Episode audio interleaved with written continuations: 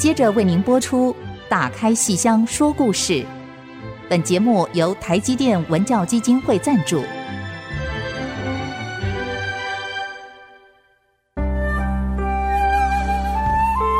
打开戏箱子，看见台上的精彩一刻。戏箱子里还有许多你不知道的喜怒哀乐、悲欢离合。让戏曲专家王安琪、罗世龙和您一起打开戏箱说故事。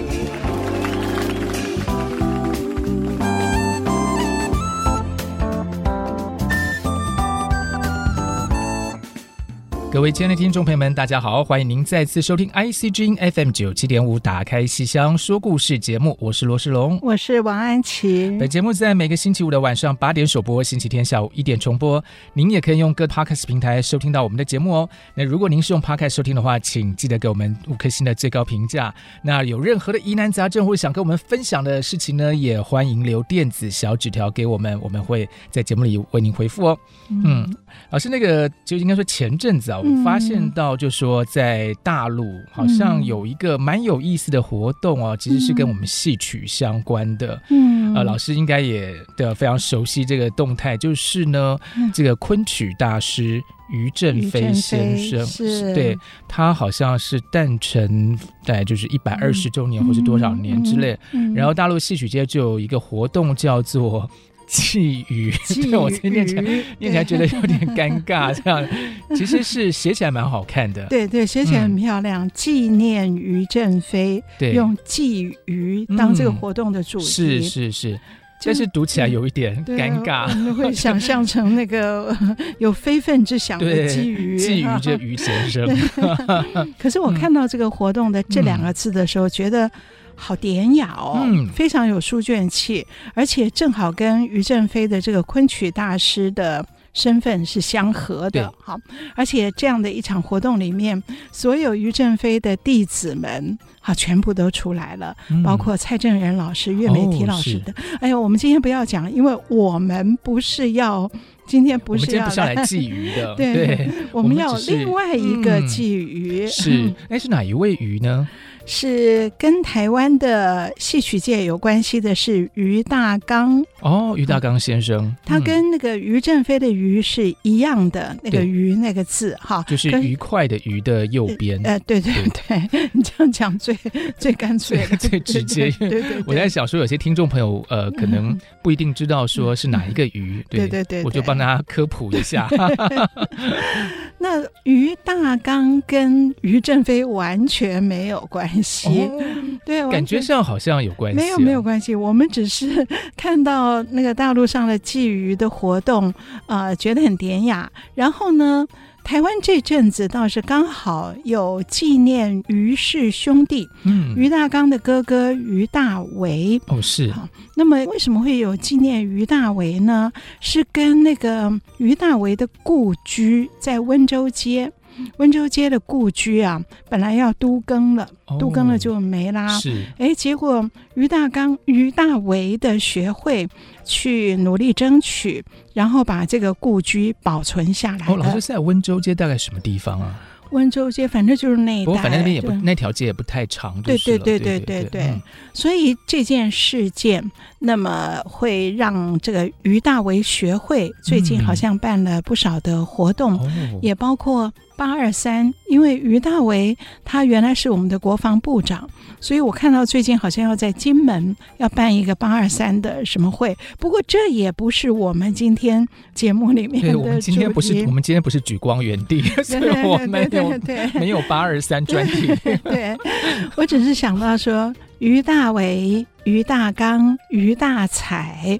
好，他们两兄弟跟于大才，于大才是傅斯年的夫人。哦，是。哦，所以这一家哇，那真的是书香门第哈、哦。所以于大才是他们的就是妹妹。哦、于大才老师是不是当时在外文系？对对对，你有没有你有没有教过？没有没有，但是我好像听王宝祥老师说过这件事情。嗯、对对，他有一次好像在校史馆还是什么地方，好像就找到一个当时他的相关文件，嗯、然后他有贴出来在脸书上，我、嗯、就看到了这件事。嗯、所以你看这三位哈，而且他们跟陈寅恪，陈寅恪也可以念陈寅恪，嗯，啊，这么有名的这个文史大家，他们是姑表姻亲，嗯，啊，所以真的就是于大为、于大刚、于大采，哈，他们真的就是一个文人，哈。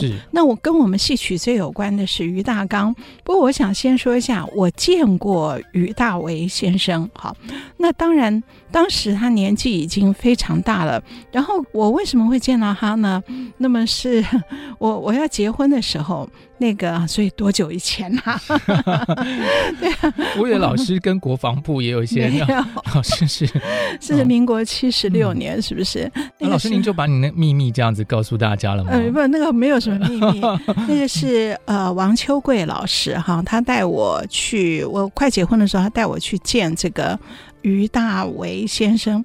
我也不知道为什么我结婚要去，可是那个时候，因为我刚开始编剧，军令如山，不是不是，我刚开始编剧，然后王秋桂老师，那么我也是去上他的课，他外文系的老师嘛，哈。然后他带我去见于大为先生，结果他就跟他讲我快结婚了，然后于大为先生就拿了一个礼物送我，嗯，这个礼物好特别哦，我要结婚，他送我书，哦，什么书呢？老师还记得吗？古典戏曲纯目会考，庄一佛的古典戏曲纯目会考。哦，那这个事情很妙，就是当时是刚解严还是还没解严？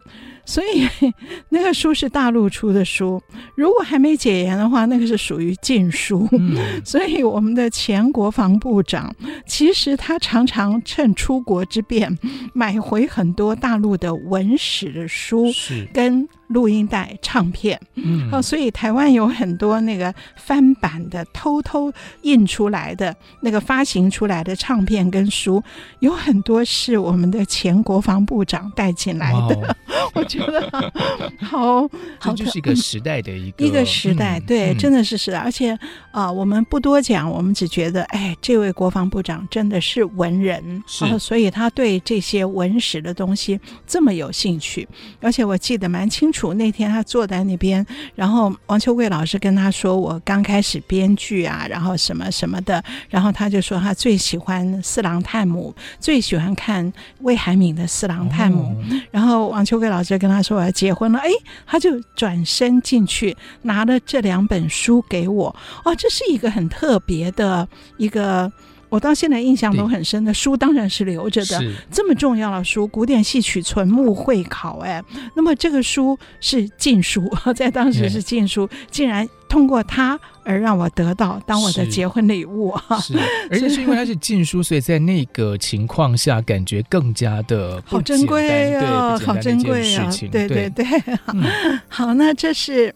跟这个戏曲也是间接搭上关系的于大为先生哈，嗯、那么可是我们今天主要要谈的是于大刚哈，嗯、我们把它当做台湾的纪俞，纪念于氏兄弟哈。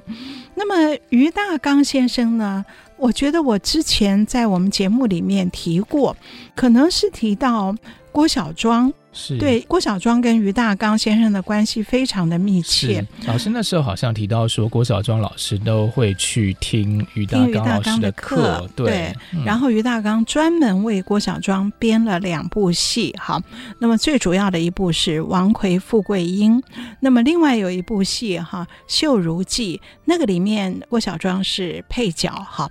那么我记得我们在节目里面啊谈到过《王魁富贵英》。而且往后我们也可能有机会把台湾京剧的发展史哈，来跟各位做一个系列性的介绍。诶那个里面我一定会提到王奎富贵英，大家要准备好了，对，那个笔记本要准备好。所以今天呢，我反而就不太讲王奎富贵英，我想讲于大刚编的第一部戏《绣如记》。就是郑源和李亚仙的故事，嗯、是，也就是唐代的传奇，唐代的短篇小说《李娃传》的故事。是，哎，老师，这个戏是不是在几年前国光其实有演过？它的渊源很很复杂，哦、很源远流长，是，所以我就想来。哎，我手里拿的正好是一个国光演过的《绣如梦》的一个资料夹 L 夹哈。可是我要谈的呢，今天还不谈这个《绣如梦》，我想先从于大刚先生的《绣如记》哈这个地方来开始哈。于大刚哦，呃，我不认识他，我没有当面见过他哈，因为他编这个戏的时候是民国五十八年，那个时候。呃，我十四岁哈，中学生哈，我没有见过他，可是他的这两部戏啊，对我的影响非常非常大。我觉得他是对我的一个情感的境界，跟我整个的性灵要开启，完全是由。《绣如记》到王魁富贵英，所以于大刚先生我没有当面见过的于大刚先生，竟然是开启我的情感境界和性灵，哇甚至我对爱情的启蒙。但是老师，因为呃，我们都非常清楚，就是说，其实您是打从娘胎里就开始听戏，是对是是，但是一直要到了十四岁的时候，对看了这个《秀如记》，对，然后其实等于说，好像又进到了另外一个一个境界境界里头，对对对，这可以叫做。嗯，我不知道这个词可不可以这样乱用，这叫开蒙戏吗？好像也不晓得，嗯、也不能这样讲。阶段性的，阶段性的某一个阶段性的一个启发吧，对，嗯，好吧。所以老师跟这出戏的一个渊源哦，到底有多么的深刻？我们先休息一下，待会儿再来跟听众朋友们分享。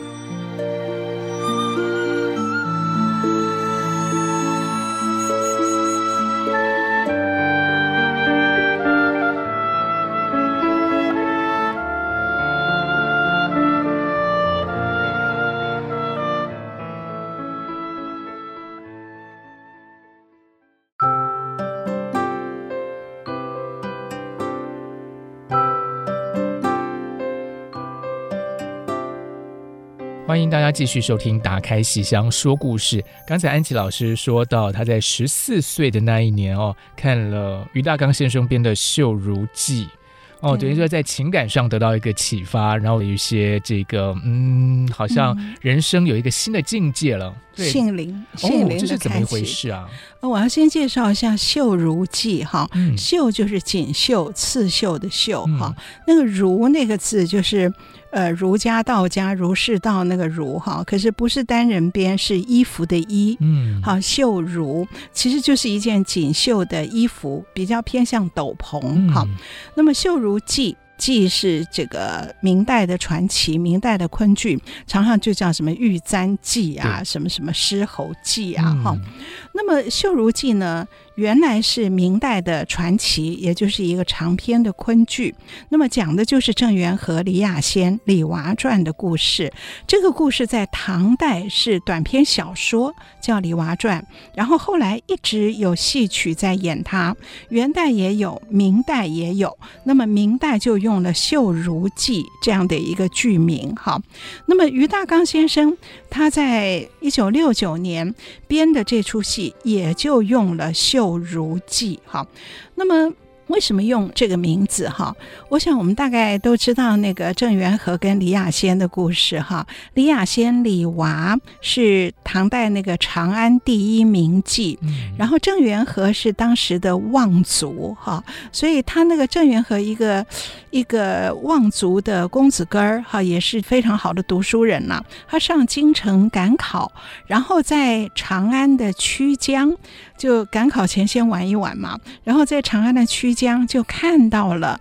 李娃看到了长安第一名妓，哇！然后这下他就整个着迷了，着迷到忘记去考试了，啊、他就搬玩过头了，玩过头，他搬到妓院里面去住，然后把所有的钱都花光了，床头金尽，所以赶考这件事情也通通都没有了。嗯、那么，可是当他钱花光了以后，他就被妓院的老鸨子赶出来了。那赶出来以后，他完全没有谋生的能力，所以就沦落为乞丐。好，然后就在那边唱挽歌啊，什么就潦倒不堪呐、那么他的父亲，他父亲知道儿子上京赶考，怎么都没有消息啊？然后他父亲就跑到。京城来寻找，哎，结果就知道他原来是沦落为乞丐，所以非常生气，要把这个郑元和在雪地里面打死了，打死抛弃在雪地里面，然后他父亲就一气就走了。那么谁救了他呢？就是这个李娃李亚仙，李亚仙跑过来，把身上的斗篷，锦绣的斗篷解下来，披在覆盖在雪地里的郑元和的身上，把他救活了。好，所以这个叫秀如。好，由这个秀如是救了他命的。所以这个动作，好，这个戏剧动作就变成这个戏的剧名。哈，嗯、那么于大刚先生编的这个戏也叫《秀如记》。那么我就是说，我一直都很喜欢京剧。那么我我起先是喜欢听唱，然后喜欢看戏，然后对台上每一个演员我通通都非常熟悉哈，就是真是对他们的一切哈，好像如数家珍的一般。可是我看着看着，我就忽然觉得我的心没有被打到底层。好，怎么讲呢？就是我爱看，我爱听，可是我觉得我内心最内在的一个东西，好像始终没有被。勾出来没有被勾到，我就一直在等，一直在等，我就想等一些新戏。如果老让我看那个很传统的老戏，我觉得我只能听他的唱，我不太会整个人的内在被启发。我就一直想等些新编戏，可是当时台湾不讲究创作，所以根本没有什么新编戏，有也是屈指可数的《孟姜女》。跟提营救父，哈，我还记得《孟姜女》那出戏，还有一个副标题，就是那个时候大陆在批孔扬琴，哦，是，所以《孟姜女》叫做重孔。批秦吧，哦、就是把它反过来。哦、我们是儒家的，我们崇拜孔子，我们是在批秦始皇的。我忘了那个前面的四个字是，是有点在呃批评那个暴政。对对对对对对对。所以大陆批孔扬秦，哦、我们就反过来批秦，批秦杨孔杨孔重孔，哦重孔崇拜的崇。哦、对、啊，而且孟姜女一哭就可以反攻大陆了，因为她把那个 都哭倒了。所以我一直在等新戏，结果等的。就是等到这个重孔批情的孟姜女，还有等到提营救父啊，对不对？等到这些，那当然演员都很好，唱的都很好。可是我就觉得我的心灵没有颤动啊。嗯、那么一直等到我十四岁，然后看到于大刚先生的爱情戏，爱情戏编了青楼女子的爱情，嗯、编了这一出《绣如记》。那么演出的是非常年轻的当时的小陆光，陆字辈的。朱陆豪他们同辈的一个旦角演员叫胡陆慧，哈，胡陆慧我好喜欢，好喜欢她哦。我觉得她的那个秋水双眸哦，那个眼睛里面好有灵气哦。坦白说，他的嗓子并不是非常的嘹亮，并不是非常的高亢。可是我不要那个，我就要他浑身的那个灵气。嗯，所以整个人看起来很缠绵，很妩媚，可是绝不做作。缠绵妩媚中有他的端庄雅致，就是演那个李亚，演李亚仙李娃的，演李娃的。然后他整个人又端正，可是又风情旖旎，嗯，风情旖旎又能够演出一种空灵幽渺，对啊，就是各种的那种境界，各种风格集合在他。她大我两岁，所以那个时候她也才十六岁，哇很小的一个小女孩。可是我觉得她演的好动人，好动人哦。嗯、我记得我在节目里提过，我以前喜欢戏，我曾经疯狂的追逐一出戏，一个月内连看了九次，然后我把那个戏的戏词。背下来的，嗯、我指的就是《绣如记》，是就是于大刚先生新编的《绣如记》。我看第一遍的时候，我就爱死了。可是那个唱词我背不起来，我也不好意思在剧场里面拿出笔来抄，因为如果我拿笔在那边抄的话，今天很常见。对今天很多人在那边做笔记，那个年代不是啊，我要拿出书包里的笔。嗯根指的话，旁边的爷爷奶奶一定会来问小朋友啊，你在做什么？你看得懂吗？你怎么啦？哦、老师小那时候其实旁边看的都是就是爷爷奶奶，不只是叔叔阿姨，哦哦、都是爷爷奶奶。哦，那他们应该对老师印象很深刻吧？就是一个小女孩，就常常来看戏，背着书包来看戏。对 啊，那然后。啊，我就好喜欢，所以第一遍背不起来，我就第二遍再来。第二遍来的时候，我不好意思抄，我就默背呀、啊。哇，老师的记性好好、哦，默背记不起来呀、啊。默背以后，你也不好意思在休息的时候拿出来抄，就等他散场，一散场冲出去上了公车，我就拿出纸来，我能记几句我就记几句。当然残缺不全，所以我要看第三遍、第四遍，一直到九遍。哇！Wow. 我把它全部补齐了，可是一个戏怎么可能一个月内公演了九遍？嗯，你看我那时候多厉害，他可能一个月公演三次，可是我去打听。他在哪里闹军有演出，哦、或是什么同乡会有演出，哦、就堂会这种不卖票的堂会。哎呦，我很奇怪，我是一个很安静的人，我不知道那个时候我怎么会变得人脉如此之广。老师怎么去哪里打听的？这个要问谁啊？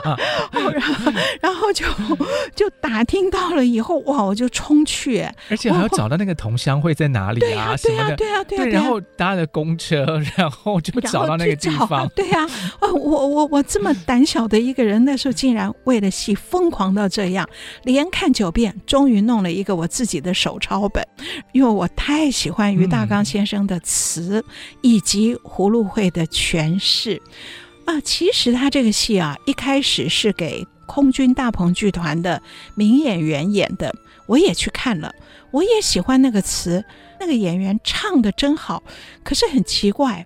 他只打到我的心脏的外壳，嗯、没有没有往里面去颤动。嗯、哎呀，心房颤动，这种感觉是 很可怕的。记忆记忆非常好，对，但是那个某个东西好像欠缺。对，我觉得眼神里的那种灵气啊不太够。是，可是等我看到当时比那位演员要。辈分要小一辈的，才十六岁的葫芦会演的时候，嗯、啊，我就整个整个被打动了，被迷住了，真的整个被迷住了。所以连这个演员带这个剧本，我就会这么样的疯狂，而开启了我，我说我对爱情的想象。也是从这个戏开启的，为什么呢？等一下，嗯，跟各位听起来很有说服力耶，我觉得。因为如果说不是这么空灵，然后这么样的一个有灵气的演员的话，嗯、我们其实很难想象说他跑到雪地里啊，去把那个对他的喜欢的人救起来，因为。我们总是想象说这个地方就是在青楼里面不会有什么真情嘛，对对对，对像刚刚老讲，钱没了就把你赶走了这样。子，对啊对啊对啊 对啊，然后但是他还可以这样跑到雪那个哇，我都现在都幻想那个雪地里他没有布景啊，那是完全没有布景，但是我们是自己脑海中想象的，对对对，好啊好啊，那我们先休息一下，待会再听老师细说从头。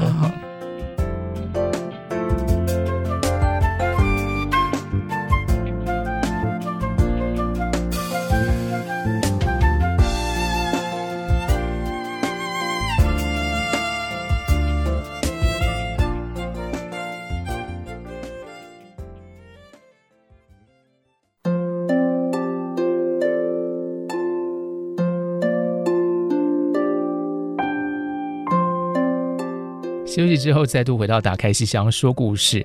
哇，刚才安琪老师说，这个十四岁那一年。久看秀如记，嗯嗯，对对九次，一个月九次，对哦，对，都要强调，不是说一年九次，是一个月九次。然后这九次我把词全背全之后，是每眼必看，是真的。我觉得这个精神令人感佩。我们现在各位听众朋友，你们有哪一位在一个月之内看九次的某个电影啊，或者什么？这个几率很少吧，对吧？哦，对，对啊，因为我真的迷上了他的表演，也迷上了这个词，嗯。然后我就以一开头的，对老师，但是我有点好奇，哎，不好意思打断老师。没有、啊、没有没有，我在想说那个，因为这个故事其实有另外一个重要的角色，其实是那个男主角。对呀、啊，哎、啊，那老师刚才谈的是这个女主角。女主角对，对。那老师看那个男主角的时候，没有被他那种真情，比方说呃，呃，男主角我也很喜欢，哦、是。可是我也会谈到为什么后来我。胆敢改编于大刚老师的剧本，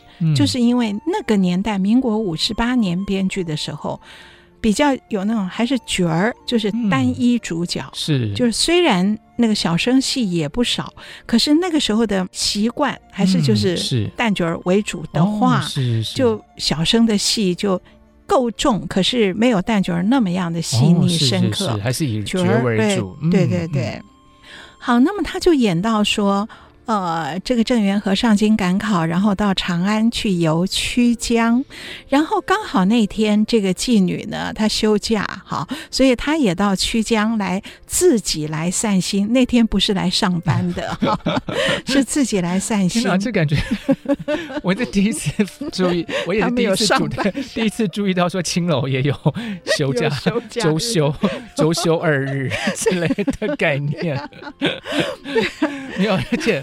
如果如果那个他休假这天，如果你要他上班，你要一例一休，还要给他加钱，对，不得加班，对对，因为超时工作。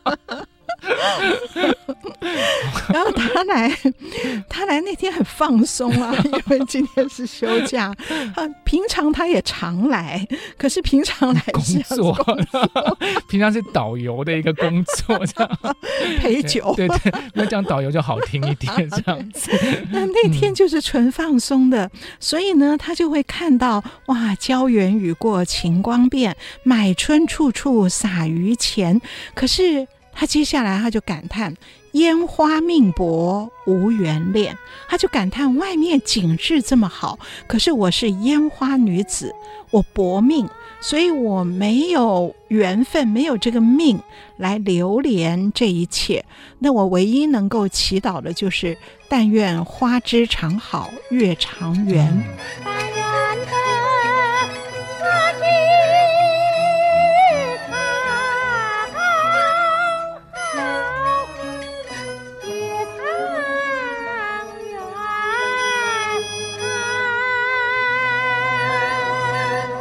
他一出来就这么很普通的摇板唱这四句，哎，我忽然我就觉得我被打动了。嗯、然后当然这时候男主角还没有登场，那么更主要，他一开始就吸引我了。然后我会紧盯着往下看呢，就是。他在游春，你想想看，那种京剧没有布景的舞台，可是他要游春，他要在这个满地的花，好跟那个柳树之间，嗯、在那边，他不是故意翩翩起舞，而是他要在那边跑圆场，表示他在游览。那么漂亮的身段水袖已经够迷人了，而这时候他发现有个人跟着我，就是男主角。哦、男主角在后面一看。被吸引住了，这是他们第一次第一次见面，从来不认识啊！这男主角怎么会？他是河南人，他从河南 到长安来是第一次离开家，离开父亲，然后出来赶考，赶考哦哦，好像出了鸟笼的鸟了，要先来玩玩。他不仅是看外面的真花，也看到了这一朵名花，而且春天的时候景色这么好，然后他就这个男生就一直跟着他。亦步亦趋，那么你想，这个妓女她们经验很多，就知道你要干嘛了。对，她当然就知道，嗯、所以她本来是跟她另外一个姐妹淘来游春。她说：“我跟你翩翩步出了花千，我们绣鞋踏破红杏雨，绛裙低拂绿杨烟，好风光美景色眼前涌现，枉叫我朝朝歌席上，夜夜舞樽前，行行不觉。”长堤变，哎，一霎时撞见了谁家个少年？好，所以他们在那边跑圆场编辫子的时候，嗯、忽然撞到了那个一直跟着他的人。所以我怎么会撞到一个谁家个少年呢？然后他就发觉，嗯，是他跟着我，他是对我有意思吗？我要再试试看。他说：“我这里再把花音串。”果不其然，嗯、他那里。亦步亦趋柳尽川，嗯、好，你想想看，要换了其他人，生意上门了，对不对？对 火山孝子来了，虽然今天休假，还可以额外加班。换了任何人都是这样的，会觉得哦，有人看上我了。嗯、可是于大刚笔下的这位李雅仙李娃。他发觉，他起先感觉我为什么会撞见他？是他在追我吗？然后他再试探一下，我这里再把花音串，他那里亦步亦趋柳尽穿。果然，少年乍试春风面，墙花露柳总先言。多情反被无情遣，莫乱离恼煞我李雅仙。哎呀，这四句让我好心疼，好心疼哦。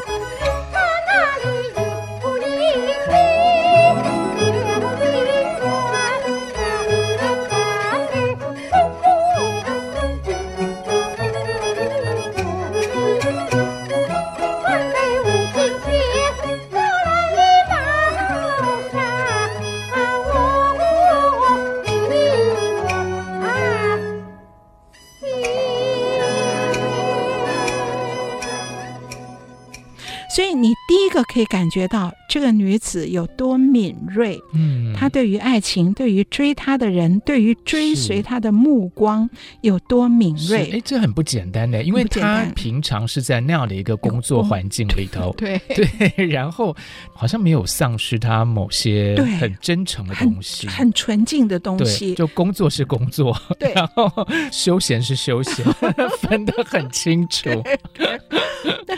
好，我就喜欢这个后。专业真的好专业，真的好。这个后四句我真的是感动哎，也很奇怪。我国文程度很好，我十四岁哎，那时候中学生，然后我可以看懂。他说：“少年乍试，突然，嗯、这个少年他一定是。”乍试春风面，嗯，他第一次感受到人间的春意盎然。他以前一定没有过任何恋爱经验，这是他第一次感受青春，感受春光。所以他是突然撞见我的，好，所以少年乍试春风面。墙花路柳总先颜，他不知道我是干什么工作的，嗯、不知道我的身份，他不知道我是强花路柳。可是他看我，连强花路柳都是那么鲜艳，嗯、所以你看他的敏锐，然后你也看到薄命，他自己觉得烟花命薄，烟花女子薄命，所以他有一点自卑。有一点自怜，有一点自伤，他很担心我能够接受这个爱情，嗯、能接受这个幸福吗？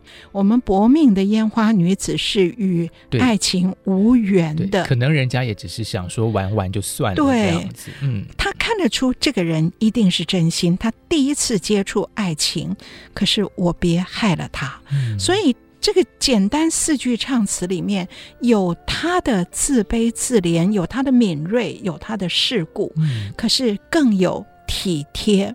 他反过来体贴，担心。他不能爱上我，嗯、爱上我对他来讲一生不幸的开始哈。嗯、那么，所以就这么几句：少年乍试春风面，墙花露柳总先言。嗯、多情反被无情遣。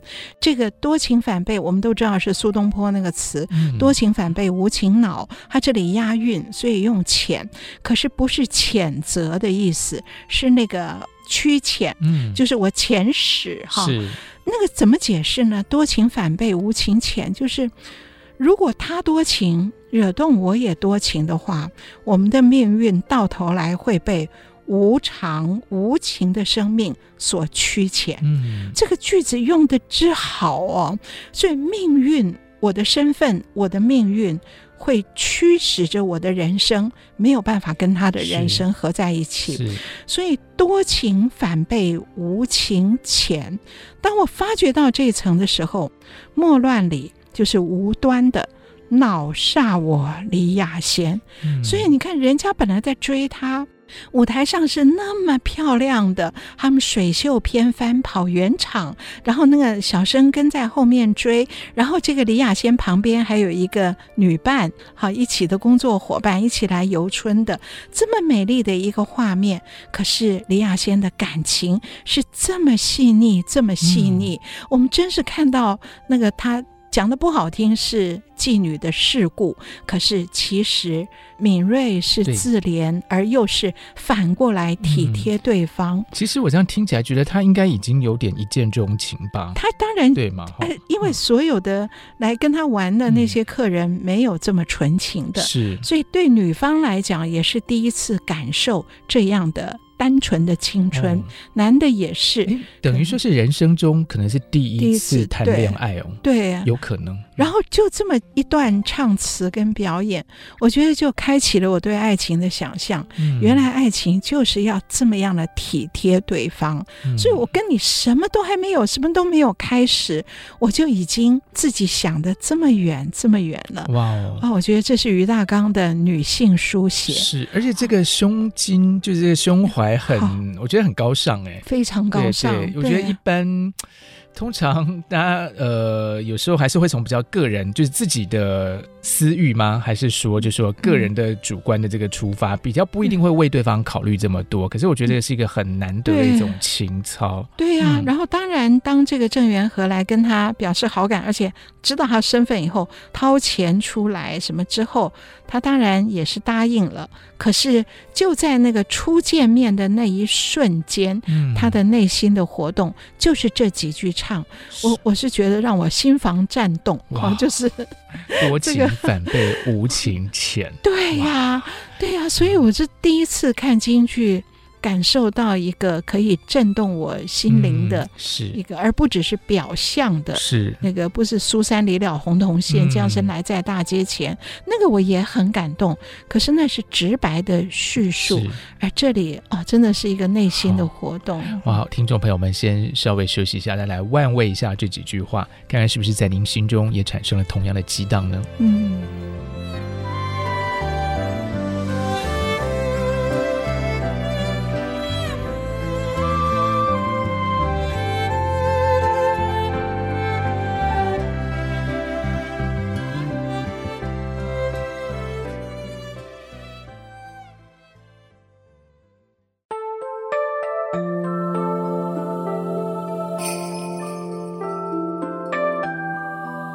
休息之后，再度回到打开戏箱说故事。今天跟听众朋友们谈的是安琪老师在十四岁的那一年看到的于大刚先生写的《秀如记》这个剧本哈。嗯、我刚才算一算，他们在春好的时候相识了。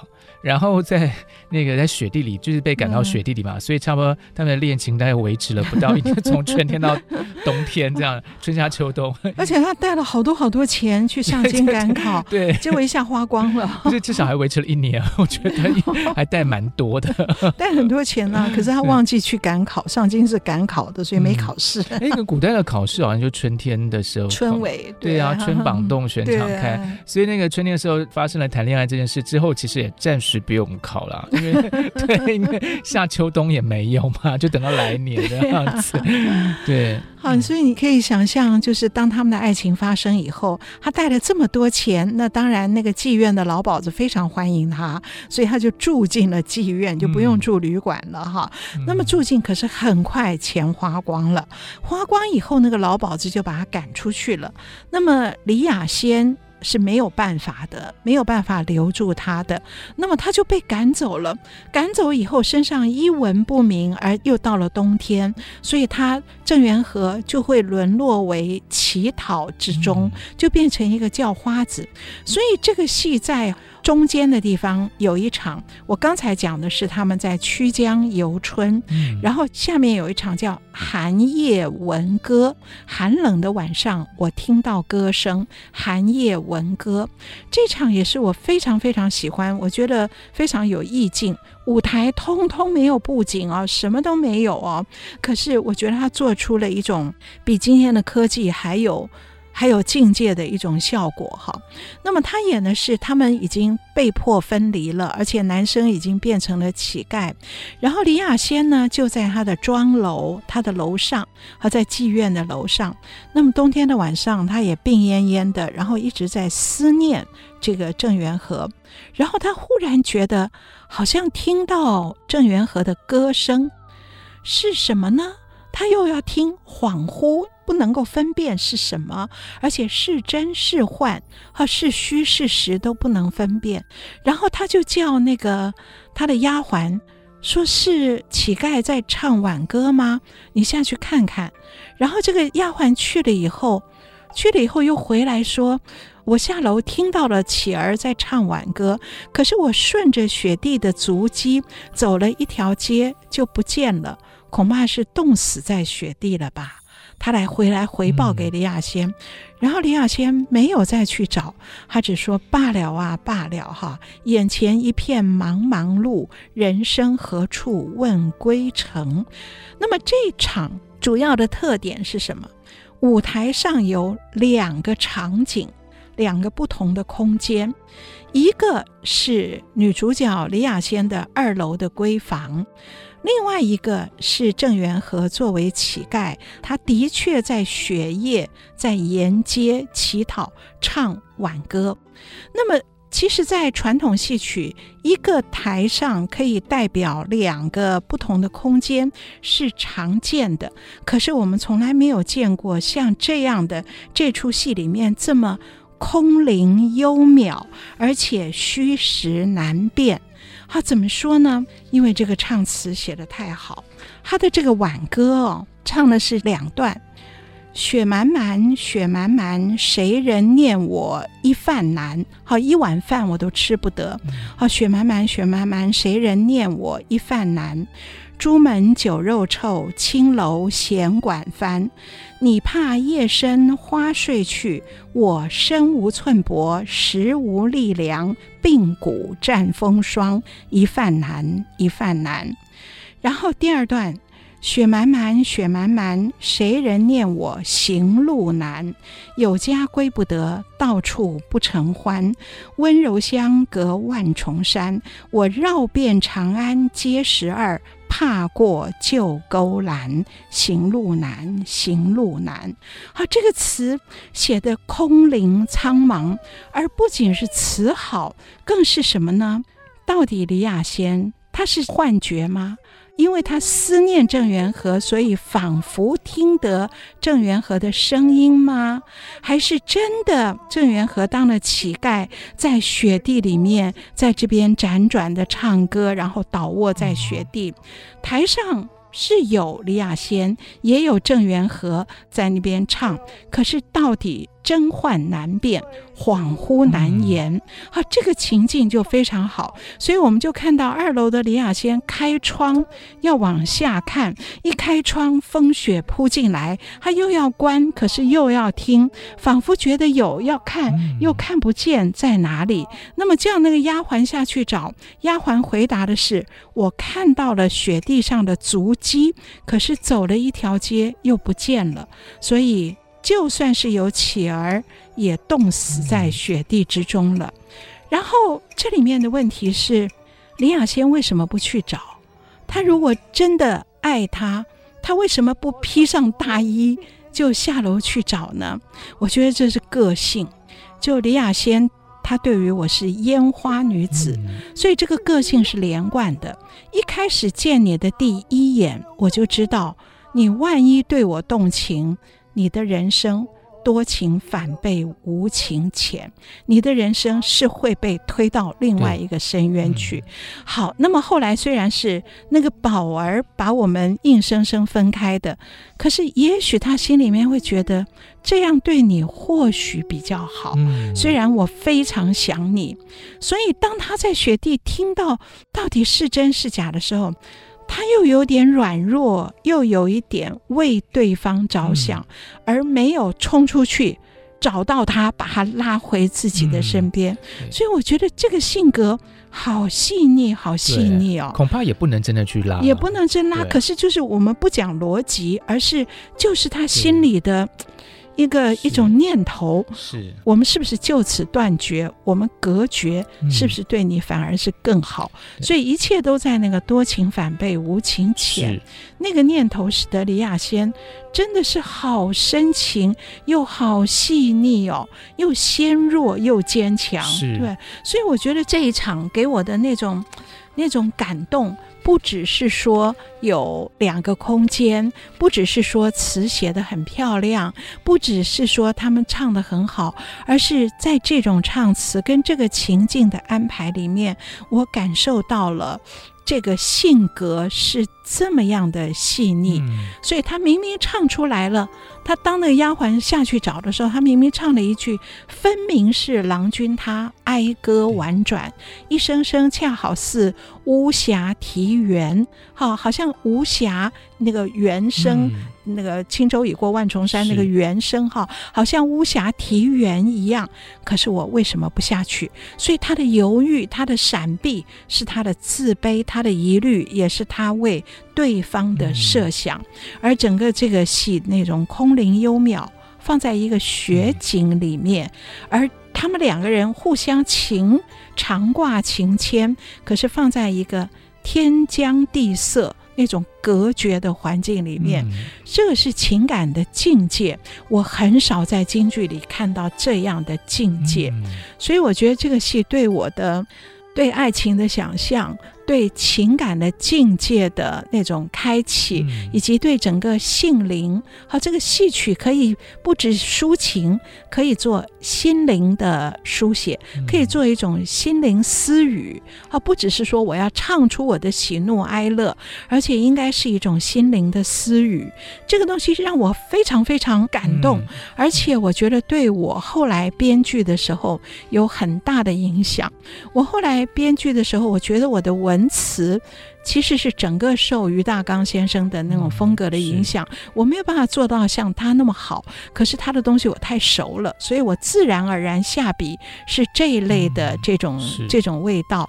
那么后来在这个是民国五十八年，后来到一九六九年，后来在二零零七年，差不多将近四十年后。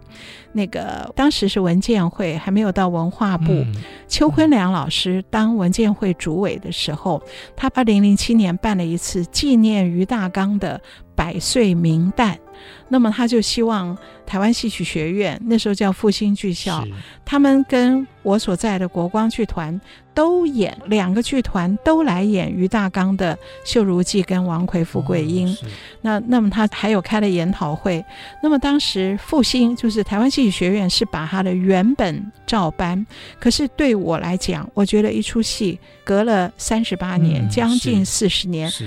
再好的剧本，尽管它对我有这么大的影响，在我十四岁的时候深深的打在我心中，可是隔了三十八年，我不忍心让它以民国五十八年的原貌呈现，所以我后来有做很大幅度的修改，而我胆敢去修改，就是因为。我知道我的文词可以跟它合在一起。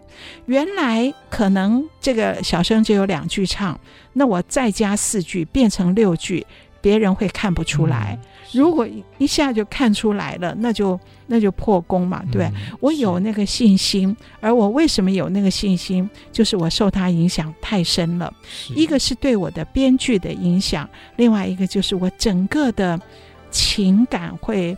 有的时候非常非常敏锐，嗯，所以我常常看戏觉得不满足，看任何戏我都觉得不够满足，我就觉得这个编剧想的不够深。哦、对，那也许我自己想的很深，未必能够做到很细，可是我对别人很吹毛求疵，很要命。这就是因为我觉得我十四岁看到了这个剧本里面的。哎，所以我会心房颤动嘛，就是就从小就被心房颤动，所以现在会这样。嗯、可是我今天还没有讲完，我还有一大半要讲。我们可以留到下一次来跟听众朋友们细细来分享。因为今天这个是很难得听到老师讲这一段往事。我们在别的地方其实好像就我自己印象中比较没有听到这些很内心的这些事情哦，所以我们一定要再跟听众朋友们好好的来谈一下这样一个话题哈。那我大概是不够敏锐，因为我觉得这种。细腻的情感，我觉得 对对。不过，但我大家可以去揣测啦，就是那种因为太有深情，所以好像反而更谨慎，因为你好像觉得稍微不小心怎么样，他可能整个就对，哪怕只是有一点点破损，或是说受到侵害，都会觉得无法承受。对，对我大概可以去想象，但是因为我自己不是这种个性啦，我就是我是比较实验精神，这样反正先做了再说的。好像过得很开心，没有就理工脑这样子。对，你是文科的，对对，实际上就选错处这样。好，没关系，我们今天先到这边告一个段落，我们下次再跟听众。我还没讲完哦。对对对，我们还要下次要继续啊，大家一定要锁定我们频道。对，所以我们下次来继续谈这个《绣如记》以及后来的一些种种啊。我们下次再见了，我是罗世龙，我是王安琪，打开戏箱说故事，下次与您再见，拜拜。好，拜拜。